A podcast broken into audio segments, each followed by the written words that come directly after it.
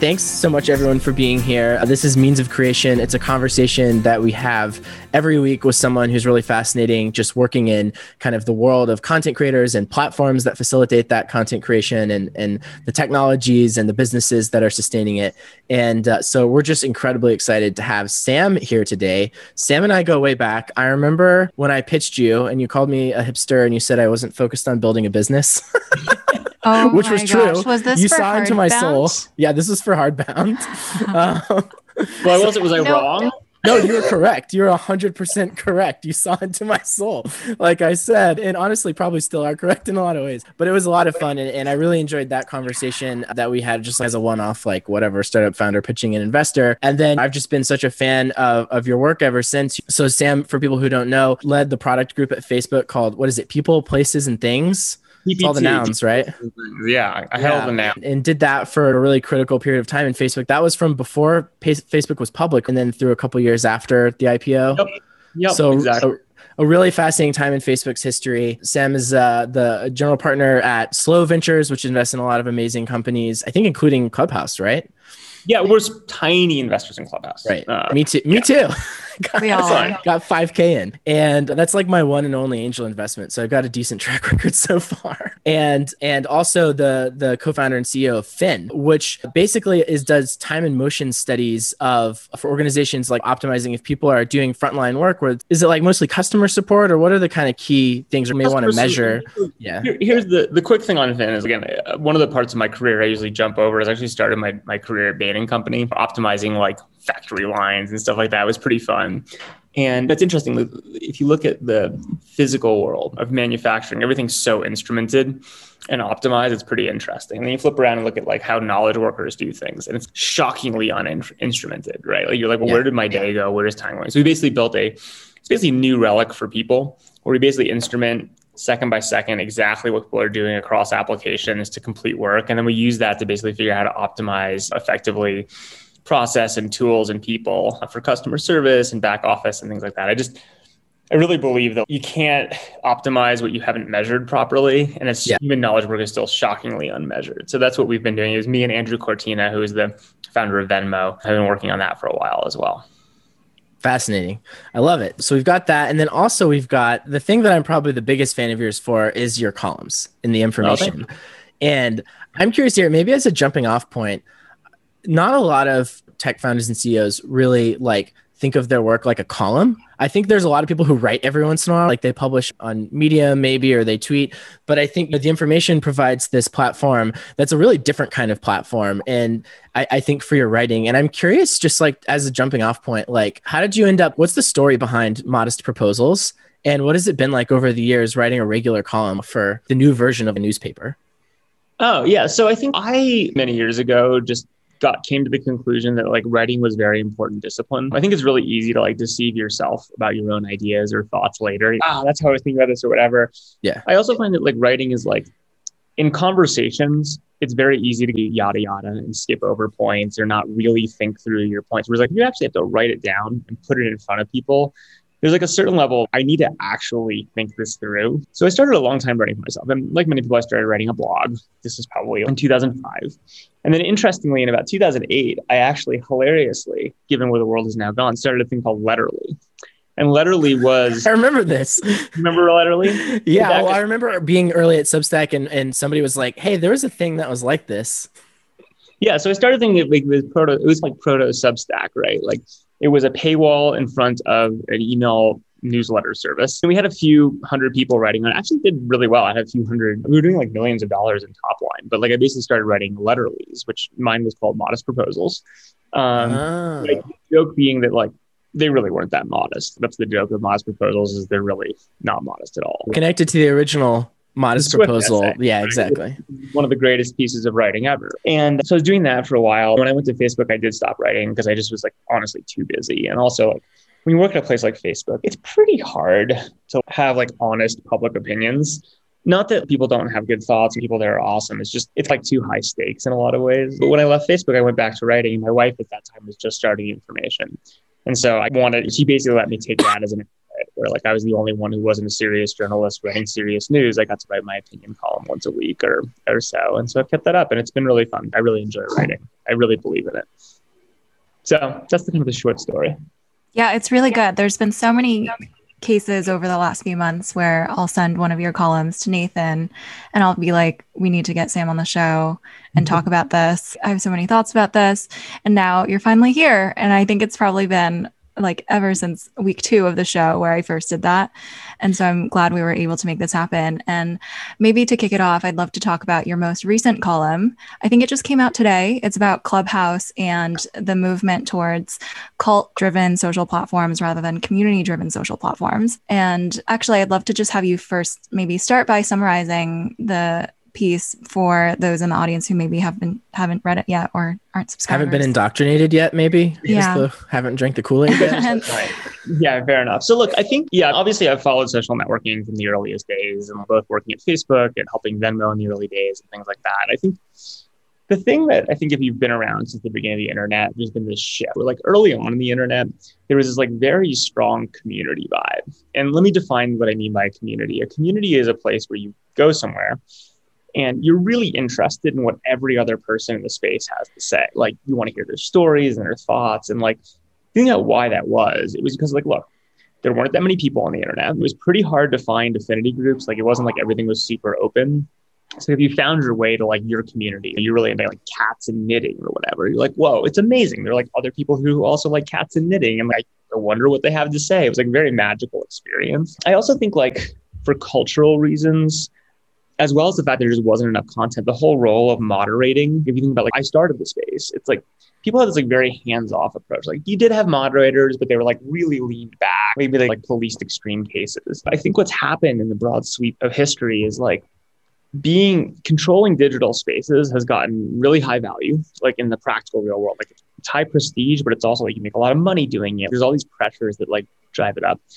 There are now tons of people on the internet right? Everyone's competing for attention all of a sudden because of that. It's no longer super magical to find people like you because they're just like everyone's on the internet. And there's just a huge lot of pressure. And I think what's happened is under our noses is like there's been this switch from what I call like community spaces into like cults. And it, like, cults in my mind are like you're not actually there for the other people. You're there for the leader, for whoever's in charge. And like what I think has been super cool, I think what Clubhouse is like an incredible example of this. Like it's an awesome cult platform. It has all the hallmarks of what a cult looks like. There's yeah. a stage of leaders, like we're the leaders right now, and like people listening. And there's this cool, it's very powerful, like social capital exchange. Where instead of being like a backgrounded moderator, you guys are like the moderators, and you get to choose who gets on stage and who gets to speak, and like everyone in the room can be listening and want to be there, but it's like a big deal to get called on, maybe. And so there's this, it's it's almost like a church or like a synagogue. Totally. Dynamic. And then like, like a front row. And we all know the people that had the front row seats at church like every Sunday or whatever. like it's right. And like and then there's like, yeah. you know, being there's like this whole dynamics around being blessed and promoted. And then there's actual real value in that. Someone gets on stage and says something super smart and they get a bunch of followers, like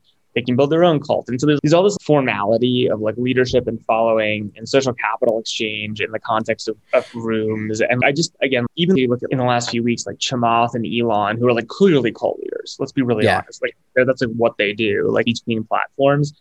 I just think there's this like systemic shift going on, which is understandable and rational. I don't think there's anything like nefarious about it. It's just happening. And I think Clubhouse has a bunch of really interesting social, even like how you guys do repeated events and ritual. Like ritual is a really big part of cults. So you just totally. see this shift from community to cult that I think is super interesting. Yeah. The, the part of this that I want to dig into is whether this is new on the internet or not.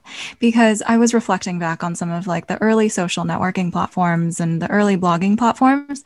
And although they weren't designed so explicitly with this like follower leader dynamic in mind, they still did have culty dy- dynamics to them, yeah. I believe. There were influential users on internet platforms who everyone listened to and like would upvote when they made a comment, or there were really influential blogs that everyone read, even though everyone else also had a blog. Just totally. No and really I don't want to like them. overpaint it. Like I don't want to overfit it. It's not like it's there are protocol. There are things that Twitter has a bunch of super culty characteristics to it. Mm-hmm. Right. Obviously. Yeah. You know, yeah. TikTok and Instagram do. Like there's an evolution. My point is only that I think you've seen if you had to categorize so everyone likes to think talk about like social as like a single category, and it's not. I think if you think about like community versus cult platforms, And I do think there's been broadly a shift away from communities and towards culture. Like communities now, it's like you get on like a Discord group or like a Slack group or like some thread and messaging, and it's just I find them like incomprehensible because they're just like the too much noise. They're too big, they're too noisy, and so there's this like natural gravitation. Where I need a preacher. I need like someone we all agree to follow. We value in that it's sense. like a focal point allows people to get in the funnel a lot more easily. There's you can get a handle on, oh, this person's speaking and I find what they're saying to be interesting. And so I can connect to other people through that rather than connecting to a bunch of other people directly where there's no clear focal point. And so you just it's like coughing. We all as long as we all agree to follow the same person. Take what's going on with Wall Street bets, but then Dogecoin and Elon. It's, I was joking the other day, it's like you Elon now can just be like, say something cryptic and whoever sees it first makes a bunch of money. So you have all these disciples running around. And just because of the dynamic, because everyone's decided to follow Elon like in this set, and like they all have their Robinhood accounts open, it's like you happen to catch his tweet first, you can make some money, right? Really quickly. And so I think like this is interesting dynamics about how cult leaders can reward their disciples and how like disciples can like demonstrate fealty effectively and like this follower followee relationship which I think again is not that it didn't exist before. It's not that it didn't happen. It's just gotten like so intense and instant, and I think that's just the direction we're heading in right now. Yeah, that that's really right. interesting. What do you think the implications are for social platforms and the technology businesses that are enabling these cults? Because it maybe suggests that the leverage is shifting to the cult leaders rather than to the platforms, and maybe the network effects aren't as strong anymore.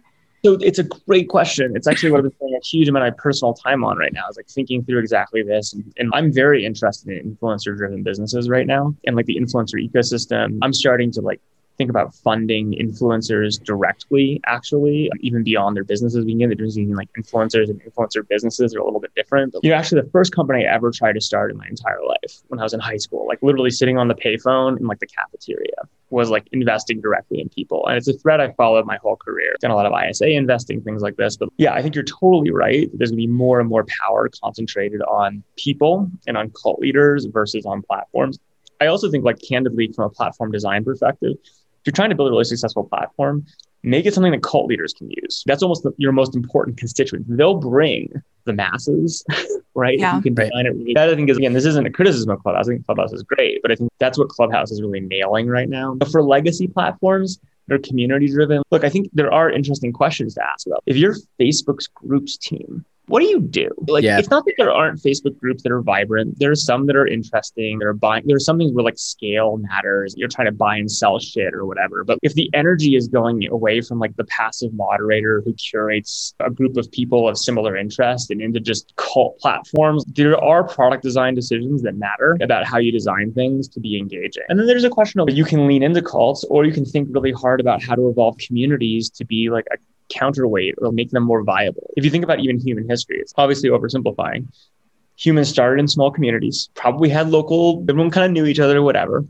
New technology evolves, writing, like, you know, the wheel, whatever. We can get into what mattered. And all of a sudden you have cults, right? Like religious cults, monarchies, like authoritarian governments in the last few hundred years figured out democracy, which kind of pushes back on some cults, maybe not all, but figured out like in the physical world, like some meta structure that's more inclusive and has more power. Like a good democracy is going to have more power than like a cult. The question is in digital space, what is the equivalent of that? Like, how do you create leverage in large aligned populations around values or rules to push back against cults? The thing that's so fascinating about that analogy of like governance to like online communities or cults is in the physical world, it's extremely difficult to exit. Like all your family and friends are there. You'd have to like travel. You'd probably die on your own in the wilderness or whatever. Whereas online, there's an like a huge amount of choices. So it's almost like the libertarian dream of select your government easily on a menu from all the options and sample one. And if you don't like it, you can leave and go to another one. And instead of providing basic foundational stuff like the government, it's just providing whatever tickles your interest and a lot lower stakes too in some ways. But you do build relationships and identity and worldviews through there and you participate in collective action in these groups. So yeah, there are real I, implications. I think that I think it's actually more serious than that, honestly, uh-huh. for what it's worth. Which is, I agree with you that that is the, the difference. Like, you can, there's no friction online. You can just go to another. But here's the problem. I think if you look on a hundred year scale, I think one of the biggest problems we're going to have is figuring out how to keep people engaged in reality. Like fantasy, especially if you can pick your own fantasy, is, especially right. with VR and where we're going, is going to be so much more appealing than like reality for most people. And the problem is that if, like if most people just opt out of reality and into these like fantasy world, look, as long as they can like trade random shit and like do GameStop things, it's like there's all sorts of collective action that's powerful, but I think it's a pretty big, like deep human problem, right? If we just all fracture and go in our own directions long term. There's a great, I think it's, is it Robert Frost? There's a great poem. Um, maybe you guys remember. It's like it's very famous about will the world end in fire or ice? We're going to end up like all coming to a point and just getting. I mean, it's you can think about it as physics. Like we're going to get the big crunch or like whatever the opposite of the big crunch is, where everything heat death of the universe the heat death or cool death of the universe. And like this yeah. poem is about that. But I think you can also think about it on social terms, which is like the hot death of the world is we shrink everything to a pinpoint, right? The whole world, seven billion people end up all arguing online in this tiny space and they all hate each other because like it turns out you just have too much pressure in too little space. Yeah. What do you have the cool death? where everyone opts into their own VR future, where they're the hero of the story, or like they're in their own weird little cult. And if they don't like it, they pick a different cult and they have no real connection to the rest of humanity. Both of these are bad. And so the question is like, in digital space, what do we do? Like, how do we create spaces that are going to stand, right? That actually hold together humanity in like a productive way, if that makes sense. Yeah, this is reminiscent of the topic of your your column a few months ago called I think the societal problem of a thousand true fans, talking yes. about the implications of the a thousand true fan model or I've sometimes talked about the 100 true fan model which takes it a step further where it's an even more small micro community of true fans that creators can have. Nathan and I have also had this discussion in terms of is the subscription content model is it good for society if everyone is just subscribing to the things that they're willing to pay for and probably corroborate their views and no one else can consume that content. I think the counter argument to this being a societal problem is I think people are able to be in lots of different sizes of communities. They can find their niche online, they can be part of 100 true fans of someone. But I think there's also the possibility of that going hand in hand with being part of a much larger, like national or city wide community of being fans of a sports team or something like that. And it's not mutually exclusive to be part of a small tribe and a large tribe all at the same time. And I think overall, the proliferation of niche communities online, I think of it as a good thing because I, I would argue that it just used to be the case that we were much lonelier before, not that we yeah. were more unified. Look, I just I think basically the extremes of all these things are challenging for humanity. Like we're used to having natural frictions in the physical world that like causes us to be pretty moderate overall. And the internet just allows extremes in every direction. It's bad. Like, look, right. I'm old enough. I think maybe you guys or some of you guys in the audience are or not. And no one wants to go back to mall culture where like everyone shops at the Gap and you have like six choices and like eats whatever like Wetzel's Pretzels and like the internet's awesome. Like you can do inc- the niches that you can kind of express yourself and like people can find their communities and like they can be super small and niche interests. It's amazing. It's amazing that people can follow their passions that deeply. But I think push to the ultimate extreme. If you let rat hole all the way down on that, it's just very dangerous and challenging for nations. It's very dangerous and challenging for us agreeing on anything. It, it, it empowers cult leaders to a ridiculous level, which can be fine if those cult leaders are benevolent or like they're aligned with everyone else and really challenging If so I think yeah, these are not easy problems. And I also think you can't just throw up your hands and say we should ban stuff or have opinions. I think the, the real thing for me is like you you can have opinions, but you also have to acknowledge that like technology is technology and it's gonna march in a certain direction based on like pretty fundamental information physics. And so the question then is like, all right, like how do you design better systems that accomplish help us get along, right? And help us like right. find community on healthy scale and things like that. One thing that's interesting about what you were saying with whether these cults are basically push society apart, where everyone it's all isolated into a bunch of different silos. Like I've got the people that I listen to on Clubhouse, the Substacks that I read, whatever group chats or discords that I'm in, and that's it. And there's no more global shared space. Is there does seem to be an acceleration of people basically cults just going to war with each other because it's exciting and fun and it attracts new adherents. And totally. The the it, there is like this force pulling people back together, but it seems to be almost like a purely negative force. It's coming together on the battlefield rather than coming together like at a table or whatever. And a great example of it is take the New York Times tweet about Clubhouse that was like unfettered conversations are happening on Clubhouse. If you look at the original usage in the article, it's not great. I don't love the original quote, but it, it, has a different sense. Like the meaning of it feels substantially different to me than the way it came out in the tweet. And people, of course, will react to the tweet in a sort of appropriate way, but then they'll ascribe a lot of blame to the writers, and then the writers will feel triggered, and then they'll say something. And it's like this cascading, yeah. like mutual triggering cycle, basically, where no one is their best self when they're being defensive, usually. And so I think the cults have this tendency to go to war. And I'm curious how you think we could d- solve for that, maybe with some better design. Well, yeah, cult for sure. War sells. That's how you get more adherence. That's how you like let your adherence ex- expose. I mean, the GameStop thing is a great example of this, yep. right? War is exciting. It's interesting. It's good. Good's not physical war. Like cults are good at physical war. And like I think general information and content war is better. Yeah, I just think people have to. It's interesting. I'll tell you my potential way out of it. This is the best answer I have, which I love. So apparently, and again, someone who's a history buff can correct me on the details here, but there was this era in British history where they invented gin. And basically the entire society was just drunk for like a hundred years. And like GDP dropped and it was like a complete disaster. And wow, before it. I don't know, something that was like less potent. Again, someone who knows the actual history. It was basically the upshot is like you get more potent alcohol. People just are like addicted to it and they get super yeah. drunk and like it's a, it's a total societal disaster. Like birth rates dropped. Like everyone's, like, it can just imagine a drunk society for a century. Like the Brits still drink too much, but they basically grew out of it. And I think that like the only way that I am sure that we can grow out of this is like we have been totally shocked as a system by the internet. Like we're all first generation internet citizens in a lot of ways.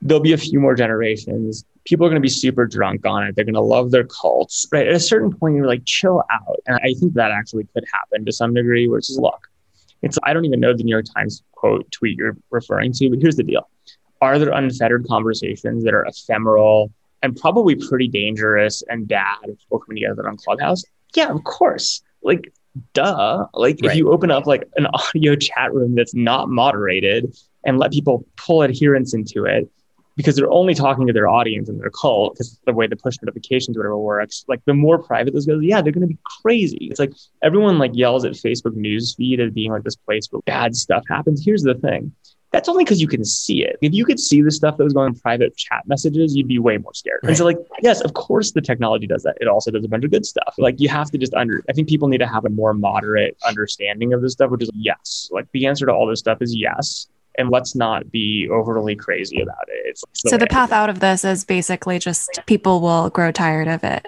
Yeah, like you just get bored of being drunk, or you just get like bored of like outrage is my hope. Yeah. Right now, outrage is really fun. It sells. It creates value. I mean, it creates. At some point, people just be like, "Look, you've literally gone as far as you can with the extremeness thing. It's I'm blind to it. Everything is so extreme. It's whatever. Let's move on and be like moderate humans and adults about this." Right, totally. There are definitely cycles of these things. It's almost like movies or music or whatever. Like, in order to have something that feels fresh and exciting, it has to feel a little bit different. And so, if there's decades where nobody really makes like a musical and then La La Land comes out, it's it can be a sort of mediocre musical, but the fact that it's a musical and like modern is like enough to make it stand out and people go crazy over it or whatever. I think there's also like another good example of this. I always think that like porn is like really interesting because it like is usually ahead of everything else in terms of where things are. Like, if you look at what's happened, like porn and OnlyFans mm-hmm. like introduction on this stuff. A few trends are interesting. One is it just keeps getting more weird and extreme. Right. And you're like, right. why? Like part of it's all these niche communities that have like niche fetishes or whatever. Part of it is just you get bored of normal porn. And so it has to keep getting more extreme and weird in some right. direction. The hedonic right? treadmill. Yeah. And, but at a certain point, you're just like, this is just, it all just becomes a noise. Like you're completely desensitized to it. It's like right now, it's like with OnlyFans. Most interesting thing is like connectivity and like relationships with like it's, it's all about the chat right? Like it's supposed to be like oh my god these are like real people. This is so avant-garde and cool. These like weird niche communities. But i think at a certain point people are gonna be like oh wait a minute these chats are all being written by like people in India and like farms, and it's not that interesting. You just get bored of it. And so I think I don't know. That's again, it goes back to this whole. Like, I think the route out is not the technology changing; it's like us growing up to some degree. Really interesting.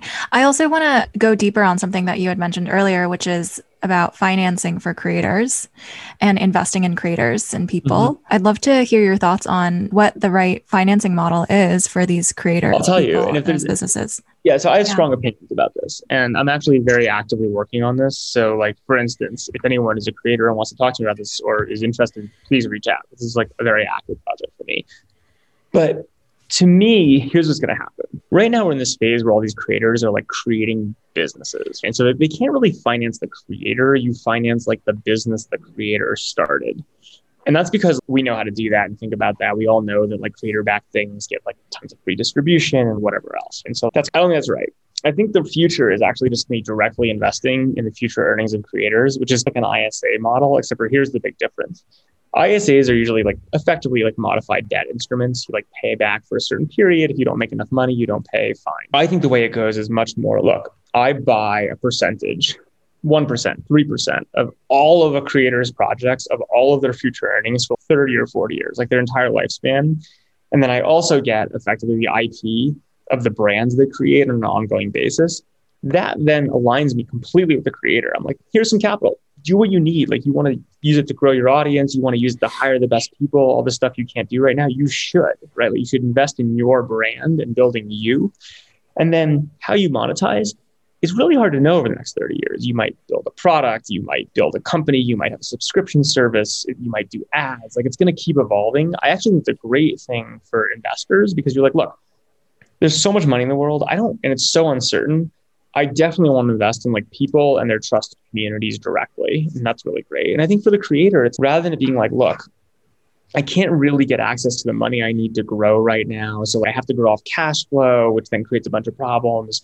Or I'm going to start a bunch of businesses which aren't fully authentic to me. It's more no, like your brand, your trust, like your network, your cult is the business. And like, let's just do this directly. So I see a bright future where you basically have a whole capital stack around people, much like you do on companies right now. Like I want to do seed investing. Like I, I would love to spend $20 million next year directly on investing in creators and have actually actively working on this. And you're going to have for bigger creators formats where they can, it's kind of like a late stage company in a lot of ways, Right. where they might get huge valuations from the private markets for what they're doing. They might use capital to invest in the next generation and say, okay, I'm a huge fitness influencer. I'm going to seed the next five fitness influencers and help them grow. And then I expect there'll be a public market as well. I expect there to be many multi-billion dollar influencer brands that are publicly listed that their fans can buy into. You can talk about how that ends up working. But yeah, I'm very I've always been bullish on this space broadly, but I'm like very actively working on this right now because I think it's the future and I think it's time for it. It's fascinating to me because it feels like I could imagine a scenario where the competitive frontier for a lot of types of new products is like you have to launch through an influencer in order for it to break out. Because, like, for instance, there's just so many influencers that are trying to launch so many things that, on average, if they can have something with a good enough value proposition that stands on its own, then it's just better. If it's going to take off faster if it launches through someone with a community than, you know, coming from out of nowhere. So, there are some models like whatever, Clubhouse or Instagram or whatever, where it's like, there are definitely some early influential users and there's a lot of intentionality in that early community but it wasn't like Dispo where it's like David Dobrik's app who like he built a team and all this stuff. And with Dispo if it's going to work in the long run it's going to have to be because Dispo had some functionality that is just generally useful. But maybe in the future there's four Dispos and they all have some similar mechanic and they work really well but just the one that happened to be launched through the influencer wins because it gets to a community the fastest and gets Well, the yeah, like, going look, the fastest and there's some path dependency there. cheap customer acquisition in this day and age because like a trusted person that's authentic is like doing it is like a huge advantage. Like it's a huge and like I think being on monetize that's huge. The other thing in mind is look, it used to be that like business platforms were pretty scarce. So the dynamic used to be like, okay, you're like Nike, you can make sweet shoes. You might pay Michael Jordan a lot of money, but the reality is you don't have to pay him that much money mean, you pay him a lot to be clear, but there are other people that you could decide to promote the shit out of, right? There are other people you could build up the brand and the identity around. There's like the market, it's like more of a competitive market in talent than it is a competitive market in like making awesome shoes. This is inverted now, right? Like most company services like are pretty commoditized on a relative basis. And so, sorry, because they're pretty commoditized on a relative basis, in some ways it's you're LeBron or I'm not good at basketball, the next LeBron is. And you're like, look, I'm either going to go to Nike or Adidas or whatever. I don't really fucking care. Like I'm the scarce commodity. I have the direct relationship with my fans. So someday, like the the LeBron 6.0 bot is going to like be able to like to really directly have a relationship with everyone and last forever because you're never going to age. So like you have all these factors that make the talent and the relationship and the brand the valuable thing and like the ability to make pretty good shoes like secondary if that makes sense. And i think that's to do like, as much with like business platforms commoditizing as it, it does with like celebrity and creators just like getting really deep relationships with their communities. Yeah, I remember uh, when you describe this kind of model of investing in creators, it reminds me of I, I, recall that there were a few startups maybe a few years ago that were trying to do this by investing into like young, ambitious people at the start of their careers. Maybe they were saddled with student debt and just couldn't really do the most ambitious thing that they wanted to do. But my recollection is that those models never really took off. And there was maybe some adverse selection of the folks who yeah. felt like they were onto great things, didn't really want to give up a portion of their future income.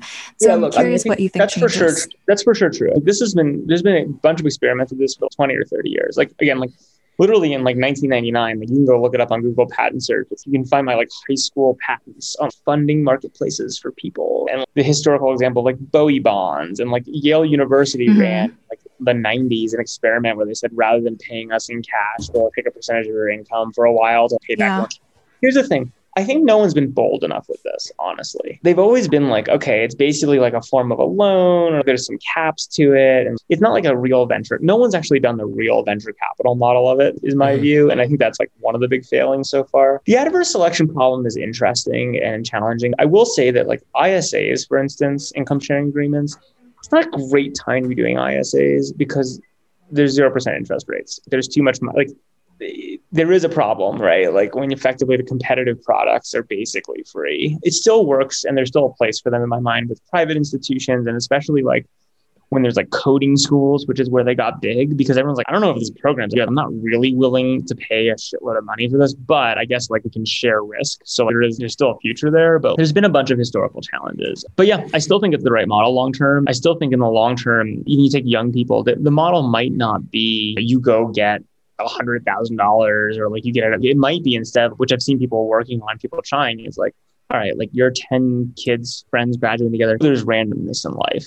You're not yeah. exactly sure which one of you will succeed. So you like pool income in a way, right? Like formally, we're like, cool, let's all throw in 5% of what we make someone's going to do really well. We're not sure which of the startups will work, but that's okay because we're kind of like doing like a hedged insurance product around that. But look, and there is a company doing that. Yeah, there is, and there's a fe- there's a few for instance for what it's worth. It's not like, and again, it's not a novel idea. It's just one of those things. It's a little weird. It's new. People don't really you have to have like a real incentive to want to go do it. A lot of life is not about, it's just about doing shit because the ideas are there, but like it's actually really hard work and like challenging to actually do the things. But look at this picture. Here's the deal companies used to be huge monoliths. Technology makes things super liquid. It makes firms that can be way smaller, units can be smaller. Like we're seeing this happen where like the unit of business is an individual, whether it's Substack or like OnlyFans or whatever. Like that is the direction we're going in. I'm too old, but apparently like Gen Z looks down on like my generation for even having jobs. Like it's very déclassé to like work at a company. And so that's the direction we're heading. The question is, how does capital follow that? How does infrastructure follow that? Everything else. I'm curious. Well, the thing you mentioned earlier about why the previous experience hadn't succeed, experiments with funding people hadn't succeeded is they weren't bold enough. What are some of the concrete differences where it's like some of the terms that you think should have been changed? Oh, well, so, so I, my version of the world, if you are investing in a person, you own a percentage of what they do forever everyone's always hesitated at this. Like, oh, that's like really scary. That forever is a big word. I want to do it for five years or something. But the problem is, if you do it for five years or 10 years or whatever, if you ever do really well, you just avoid ever paying out on it. Like I was, I talk about it as like the, the Jeff Bezos problem. It's let's pretend you had an ISA on Jeff Bezos. You know how much you'd make on that? Zero. Jeff Bezos just borrows money when he needs it. He might be the world's richest man, but it's not like he has a huge amount of income. Like it's really easy to not have income if you don't want to have income. And so my view is, look, if you're able to say, I can capture the Jeff Bezos upside, then I can actually charge everyone else way less. This is the venture capital model. Like I don't mind that nine out of 10 people don't pan out when I buy equity right. and I buy equity companies because the 10th pays for everyone else. And I actually think you want your super winners to be able to pay for everyone else and structure it that way. You just have to get people in the mindset of, yeah, look, I already have an ISA with the government. Like you already have an ISA with the government for 55% of your income. If it's 57 because you're like paying back into this pool of capital that helped you get started. That's fine to me. I just think it's a big mental leap for some people, but it is really important. Is like the boldness component to it. That was the thing when I was at Substack and we were talking about how do we make one form of helping people get started on Substack is just an advance where it's like you can make 1x basically. And it's a way to activate someone who we're almost certain will succeed and we're going to lose money sometimes, but it'll have been worth it as like a marketing expense or whatever because the winners, the big winners, they're still basically just paying us back 1x. The model that I was very interested in is how do we make a lot more than 1x on this on the winners and then we can seed a much wider variety of writers some yeah. of whom will unexpectedly do amazing and some of whom will be flops unexpectedly and because we just don't know. There's uncertainty and so you want to be able to really have your winners drive a lot of success and be able to pay for the not winners. And when i was there we didn't figure out that model. I don't know what they're doing now but i think that's a really important principle yeah i mean i think that's right. Look i think substack not to go tv one but you know i'm friends with hamish and like i think it's a great platform and i obviously have affinity for the idea from a long time ago. Is like I think the biggest problem is just I don't really know how you make margin long term, right? When like your biggest people will all just graduate off of you unless you're charging like zero percent on everything, in which case like it's hard to make money. Like I think it's hard to be the infrastructure provider for this stuff personally, right? Like I think that's like the ultimate problem. Doesn't mean it's not a great service, doesn't mean it doesn't have a place, doesn't mean it can't be a good business, but to be like a really big business, like that's the question. I think there could be answers like in terms of but like that I think that's the problem, if that makes sense totally. Your question, Nathan, of what would be that model if not advances? I've always thought that there could be a really interesting business to be built kind of like a lifestyle business though because it's not that scalable of identifying and theorizing what are the gaps in the substack ecosystem what are the newsletters that don't exist that you think should exist what are the topics to be covered and then going out finding those writers pulling them out of their day jobs funding them upfront and like in exchange for some sort of isa Interesting. We do that. That's like kind of what Every does. Yeah, that is what Every does. Sure, I mean, I sure. That, yeah, and I think that is. I think it's generally. I mean, good. Look, I think the problem with a lot of stuff with this long form writing stuff, I say this as someone who writes long form content, and my wife, I would argue, was pretty influential in pushing the narrative of like subscription journalism. When she launched the information, everyone made oh, fun totally. of her. Totally. Literally, there were articles being like, "This is ridiculous." Like people were making yeah. fun of her in the media industry, and she's like an enormous business and growing, like doing high quality paid journalism. But I do think that there's a problem which is the opposite of the Facebook problem, is there's just too much long form content now. It's just Im- unprocessable. I don't even subscribe to that many Substacks, but it's just like too much to read. And so I think, I don't know. There's a long history of bundling and unbundling and how you deal with this problem, but like it, the wheel turns yet again for sure. My theory on that is that it just there you have to compete on quality because people definitely do want to read, but they want to go to the place where they can get the highest quality stuff. And so if we can help as an as a solo writer, it's really hard to produce four things a week that people actually want to read. Yep. And there's a lot of newsletters that are really popular that publish four things a week. And I'm very curious what percent of their subscriber base actually reads all those things or for how long they actually read all those things. But if you can have a bundle of writers where each writer gets to spend two weeks maybe on something or like a month even, where it's like a little bit more like the New Yorker model, where it's like they have a stable of writers that are aggregated together. I think it can make a lot of sense, but just the New Yorker only writes really about a very specific kind of thing. And I'm interested in different topics. But yeah. Yeah, I broadly agree with you, obviously. Should we um, switch to Q and A with the audience? Yeah, let's do oh, it. This is the cult moment. This is the cult, cult moment. You guys power. We get to hand select and utilize our power to decide. And remember, because you get to utilize your power, then, then basically there's like this weird adherence thing that goes, go. This is so fun.